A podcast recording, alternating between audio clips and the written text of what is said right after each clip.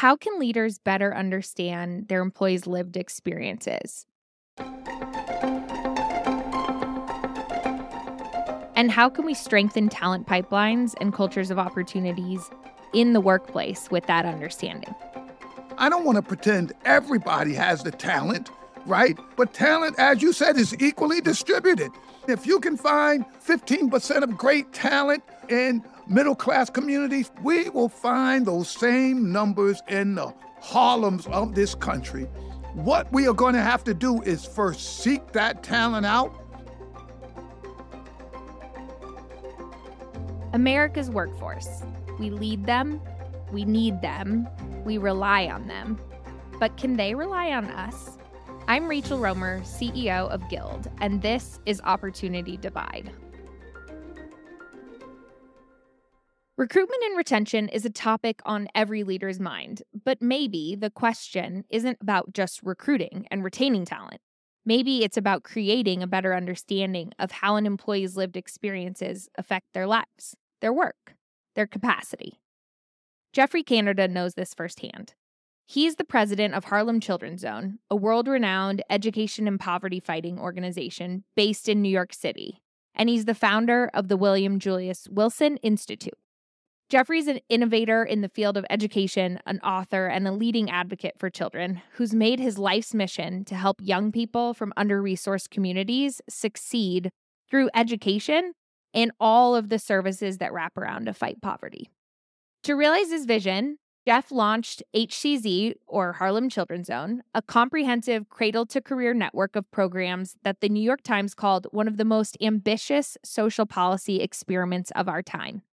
Starting as a one block pilot project in the 1990s, Harlem Children's Zone today serves more than 34,000 students and families living in a 97 block area of central Harlem in New York City. Jeff knows their lived experiences. He's seen how the community you come from can impact the way you advance through life and through work.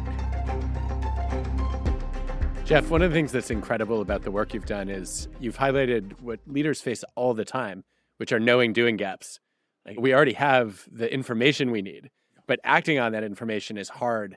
How did you begin closing that gap?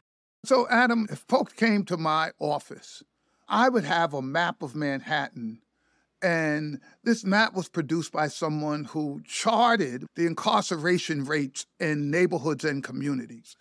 And if you were in jail, you got a red dot. If you looked at my zone, there were just blocks and blocks of just pure red.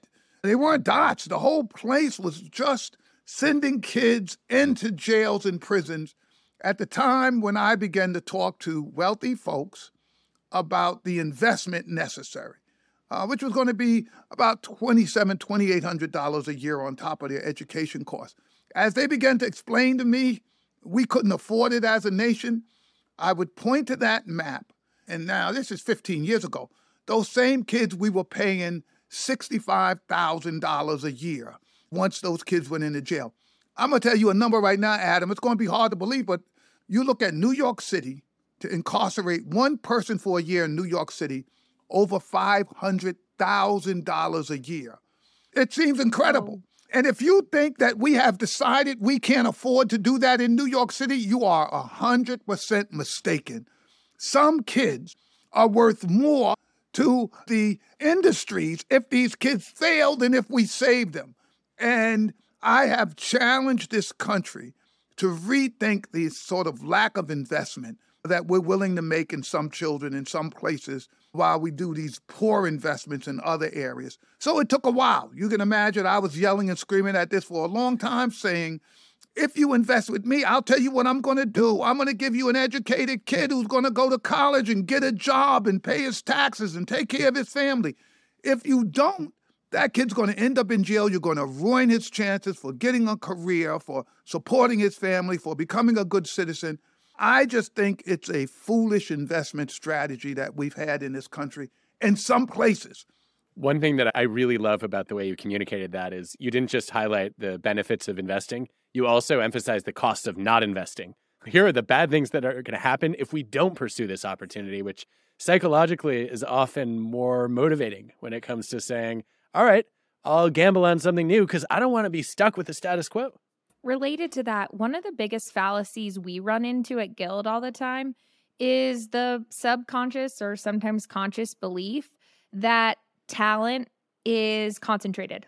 We have so much data and so much research to show that talent is equally distributed across not only the US and our communities, but the world.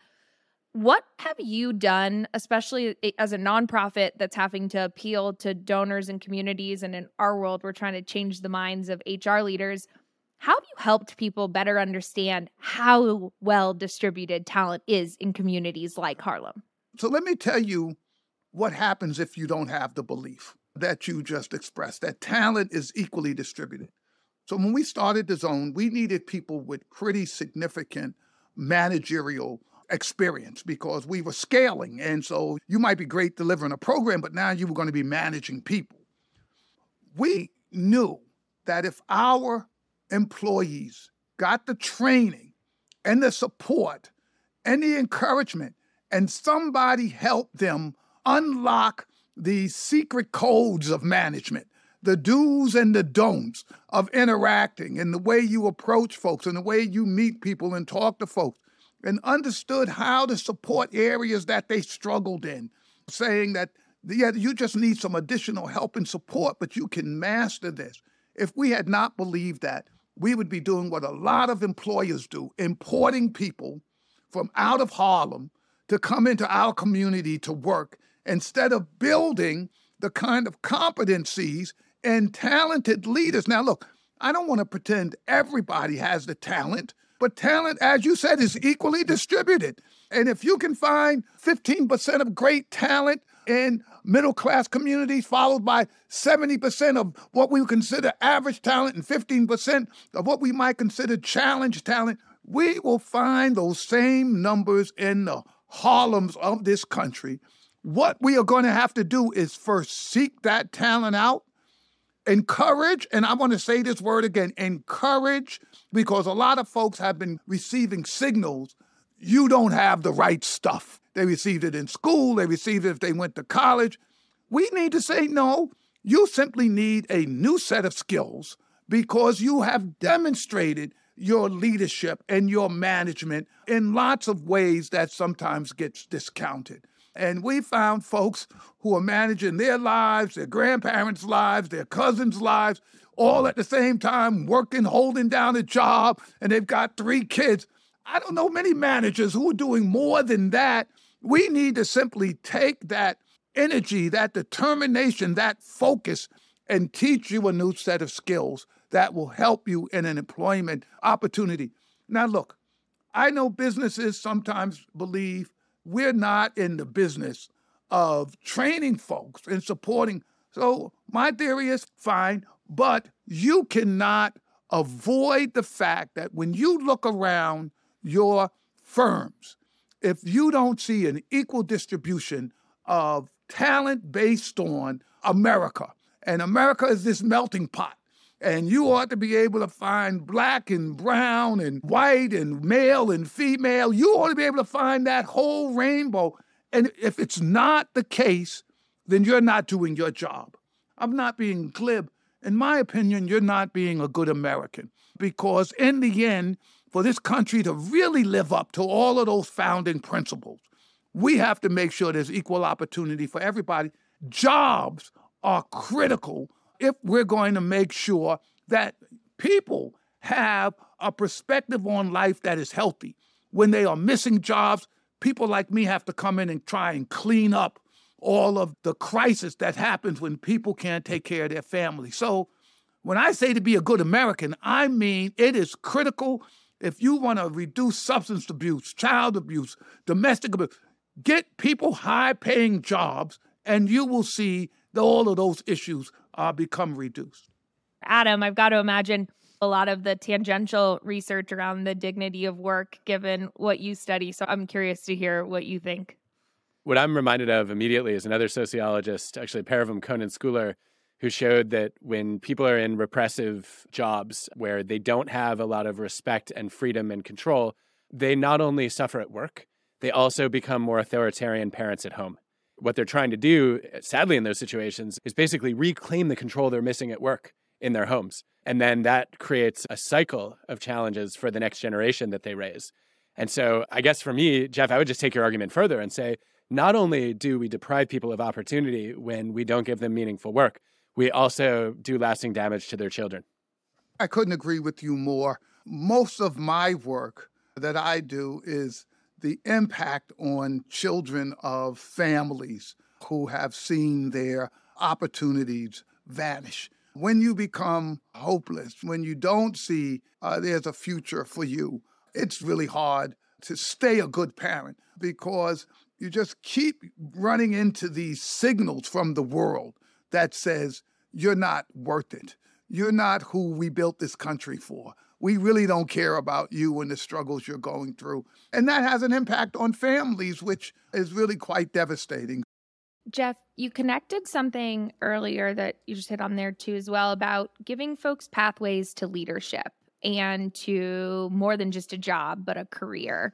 And one thing I worry about when I look at the last 50 years of building corporations is we got in that habit that you called importing talent.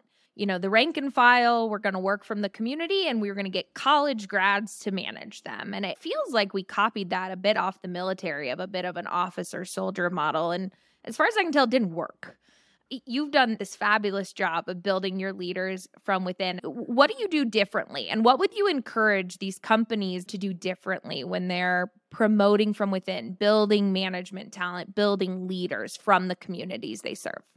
You have to know who your employees are. This is sometimes more complicated than one might think because all of us put up walls and we all have presumptions about who the other folks are. So if you're in a situation where you're not quite sure if you're welcome because you're a person of color or you're gay or lesbian, you're liable not to show who you really are to people. You might be more reserved because you don't want folks to judge you or maybe even to know you. And I find that a lot of times what people are reacting to is a sense of familiarity, which sometimes can be very culturally biased. Here's one of the most controversial things we began to do.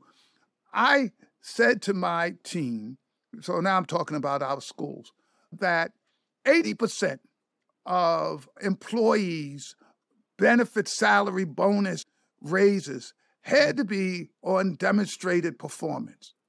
You could bring 20% of your own baggage to that and you would be amazed at how hard people struggled with this because in the end, they would want to promote folks who I could just look at the data and say this person was not performing. And when you asked why the person who was performing wasn't really getting the same opportunity, you heard this sort of soft, it wasn't bigotry because these weren't just black and white folks, but you could just tell that this person did not feel comfortable for reasons that often were not clear to me with this other employee. And this is within the same race. So we're not even throwing race into this when that comfort could even be more challenging. Sometimes it's based on one word. I asked them a question and they used a term. I did, so you're going to hold that against that person forever? You're going to decide that person's from the street and therefore you can't invest in them because that person used a phrase that maybe they thought was comfortable everywhere else, but you felt it didn't fit into your culture. So I think we're human. We all have human nature. As folks who care about this issue, I think we just have to keep pushing folks to make sure folks have an opportunity to learn the skills and to some degree to say, and if you don't see any diversity, that's your fault. That you haven't done your job because that's not America. And it's not going to be good business sense. It's so interesting to think about how many layers of systems sit under all those biases and how we counter them. Adam, I'd be curious if there was one thing you could do to counter bias in promoting processes, what's the top thing you recommend, Adam? I think the fundamental challenge, Jeff, that you're describing is we have prototypes of leaders. And those prototypes are often biased by who we've seen lead in the past. And predominantly, that's a white man who usually comes from an upper class background or something that substituted for that background if he didn't have it. And so when people don't match the prototype, we then look for excuses not to promote them, either explicitly or implicitly. And I think that we've got to shatter the prototypes. We want to do this when it comes to gender and race and sexual orientation and every other dimension of diversity that's relevant here. But I think more important than that, even, is to give people models of what effective leadership looks like that shatter the prototypes. So we see this, for example, a lot with women. There's a study actually by Alan Benson and colleagues, which shows that on average, women got higher performance ratings than men. But the men were more likely to be promoted because they were judged as higher potential, even though the women who did get promoted outperformed the men. And when I see data like that, I immediately want to ask okay, what about potential is not being captured in your performance ratings? And why isn't it part of performance? Or why are you putting so much weight on your potential ratings when in fact performance in many cases is a better predictor of where people are going to land? We should be looking at leadership as a set of skills and a set of values. And assessing whether people have those skills and values is part of the promotion process, but developing them before they get to that assessment is a bigger part. Well, I, just couldn't agree with you more, Adam, in particular about developing those sets of skills. There was a time when there was no alternative for the human brain when it came to certain kinds of skills and functions and other things. Those days are over with technology. There are so many skills that we no longer have to possess internally as long as we know how to find them externally in as quick a moment, in fact, faster than if we were trying to figure it out ourselves. And yet we're still holding those old skills against folks. Today, I think we're still acting eh, with the same kind of belief systems where if we got people and they had access and they had basic training, the skills that they could master really are really quite incomprehensible. And part of the problem, Adam, is that the managers are not aware of how these new skills could change the workplace and even a playing field. They're still using the old measurements. You sit down without any aid, without any help at all, and I want you to be able to do all of this out of your brain. That's not even reality for anybody anymore. And I think if you were not in that cohort, that was trained in that way, then that's being held against you, even though it's totally unnecessary in today's technological environment. Yes, this also goes back to a point that you were speaking to earlier. It's remarkable to me how much tacit knowledge and how many, particularly soft skills, are vital for people to advance, but are just not taught. I'm thinking, for example, of a Stern and Westphal study. This is a study of how do some people land seats on boards of directors in companies? So breaking into the very upper echelon of organizations. And it turns out that one of the predictors is using what are called stealthy or sophisticated influence tactics. So instead of like standard ingratiation, where I just walk up to Rachel and flatter her, I compliment her to Jeff, knowing it's going to get back to her, but that she's not going to know that I was yes. trying to flatter her. That's a technique, right? That it turns out is effective in landing you a board seat or a promotion. And guess who knows those techniques? People with fancy pedigrees yes. who were taught yes. those skills or got to watch someone use those skills. If we taught those, it would become much easier than to acquire whatever other skills are necessary to rise up an organization. And we don't. So, Rachel, you're going to fix this, right? Working on it. That's actually like the perfect transition to the thing I wanted to ask Jeff about. Jeff, one of the things I love most, and I think I read Whatever It Takes a long time ago and became obsessed with the Harlem Children's Zone, first and foremost because the wraparound service model. But the idea that what happens in the classroom is just one ingredient resonated so deeply with me because I was a community college advisor at the time and we were trying to scaffold basically on the premise that what was happening in those classrooms simply wasn't sufficient to get people good jobs. It wasn't working we're constantly now trying to convince employers of the same thing, handing their low income employees a MOOC or an online piece of content with no instruction, no mentorship, no tutoring, no classmates, no projects. Ain't going to do it. How have you convinced people of the value of wraparound services and these experiences that teach those tacit and soft skills that Adam's highlighting? It's hard for folk, I think, who have not experienced the challenges of growing up without financial resources in this country, what people really face. It is hard for people to understand uh, the sacrifices folks often have to make in order to hold down a job, much less invest even more emotional and psychic energy in trying to learn a new set of skills. You know, when, when we talk about wraparound services, it suggests your customer. So in this case, your employees. You actually have some understanding of what it means. I cannot tell you the number of tech jobs in the big companies. And as soon as I went in there, you know what they started bragging about? Their child care centers. Oh, yeah, we got great child care centers. But yeah, I understand why. Because where I come from, you can't find any child care.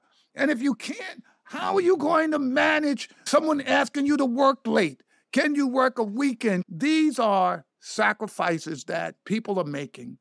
And sometimes the answer is, I won't take the job.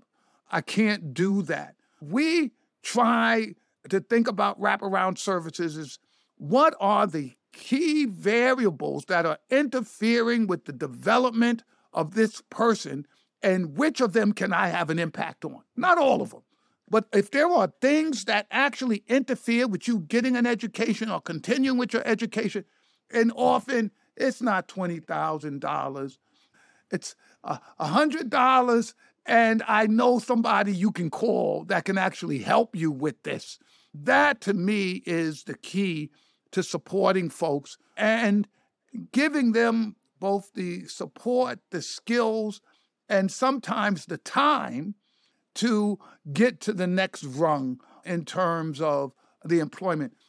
We have spent so much time convincing employers to stop funding so many MBAs and we could say all the right things about why that was the right thing to do. But then we showed them the data, which is that the ROI on funding that next master's degree, those next leadership programs, those MBAs, was actually flat to negative. Whereas the ROI of teaching one course, one high school completion program, one English as a second language, one bachelor's degree for their frontline workforce was exponentially higher on a per dollar basis. And it turned the CFOs into our fans, but it took a lot of years to get anyone to even look at the data with us. It seems so counterintuitive to folks because this is one of the things that I believe happens. You believe that what you did before was critical to what you have to do moving forward. And you don't really stop to think what I was doing before, maybe it was only 70%, or maybe only 60%, or maybe only 50. We are so worried that if we start tinkering around, something is going to break, that we sometimes ignore the facts. We ignore what reality says to us. Of course, getting an MBA is going to be great for my company. Maybe the facts doesn't point that out. And when you show people the facts, I know the first thing people are going to try and figure out is what's wrong with those numbers. I know you're giving me bad numbers. Somewhere, no, that's not my company. There's something wrong with those numbers because we want to hold on to this set of beliefs instead of looking at that data and saying, hey, you know what? This is a much smarter investment for this company to make if we invest in these frontline workers and give them some skill up so that they can get these next series of jobs that we won't have to advertise for and train people for and do all the things that cost us a whole bunch of money that we wouldn't necessarily have to spend. I feel a responsibility to say, as the person who's been teaching MBA students for almost two decades, that I wholeheartedly agree with everything that's been said to the point that if somebody is considering getting an MBA, they have career prospects that will allow them to pay for their own degree over time. We don't need the employer to step in. It's always seemed like such a clear moral case that societally we should be investing in the people who have the least opportunity. I think, Rachel, you've made the business case for it. And Jeff, you've proven it through your work. I think that one of the things that I've really learned, Jeff, from your work, and I know this has been a big theme for Rachel as well, is that clearing out obstacles is a really important part of opportunity.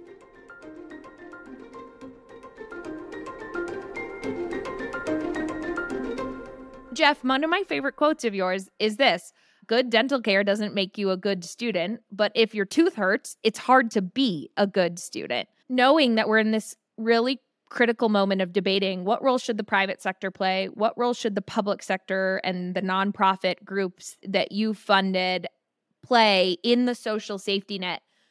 Jeff, where do you stand on that today? And what do you think are those critical investments we need to make that aren't in the classroom, aren't on the job, but wrap around people's lives? And who should be making those investments?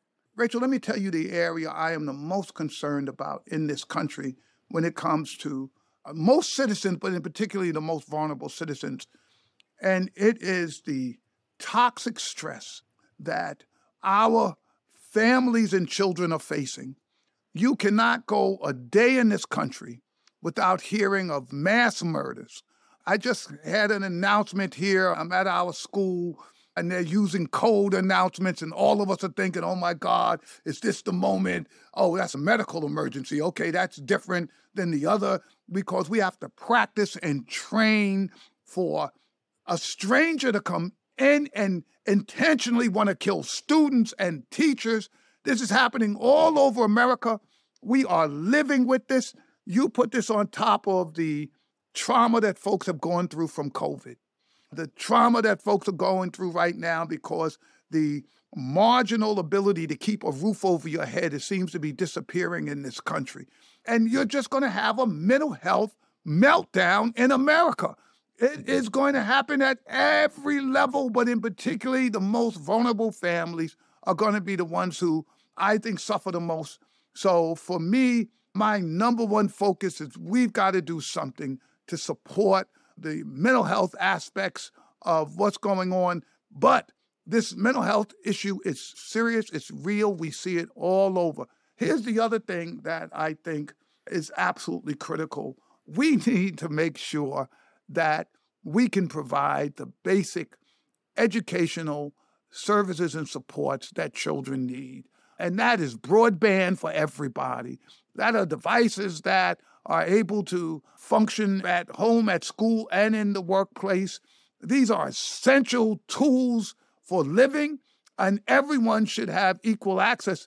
But here's the other part that I really worry about equal access without equal training and support is not going to produce a level playing field. So I think these are areas as a nation that we're going to have to tackle. I know where we should start. I think we need leaders in every sector to spend more time listening to and learning from Jeff Canada.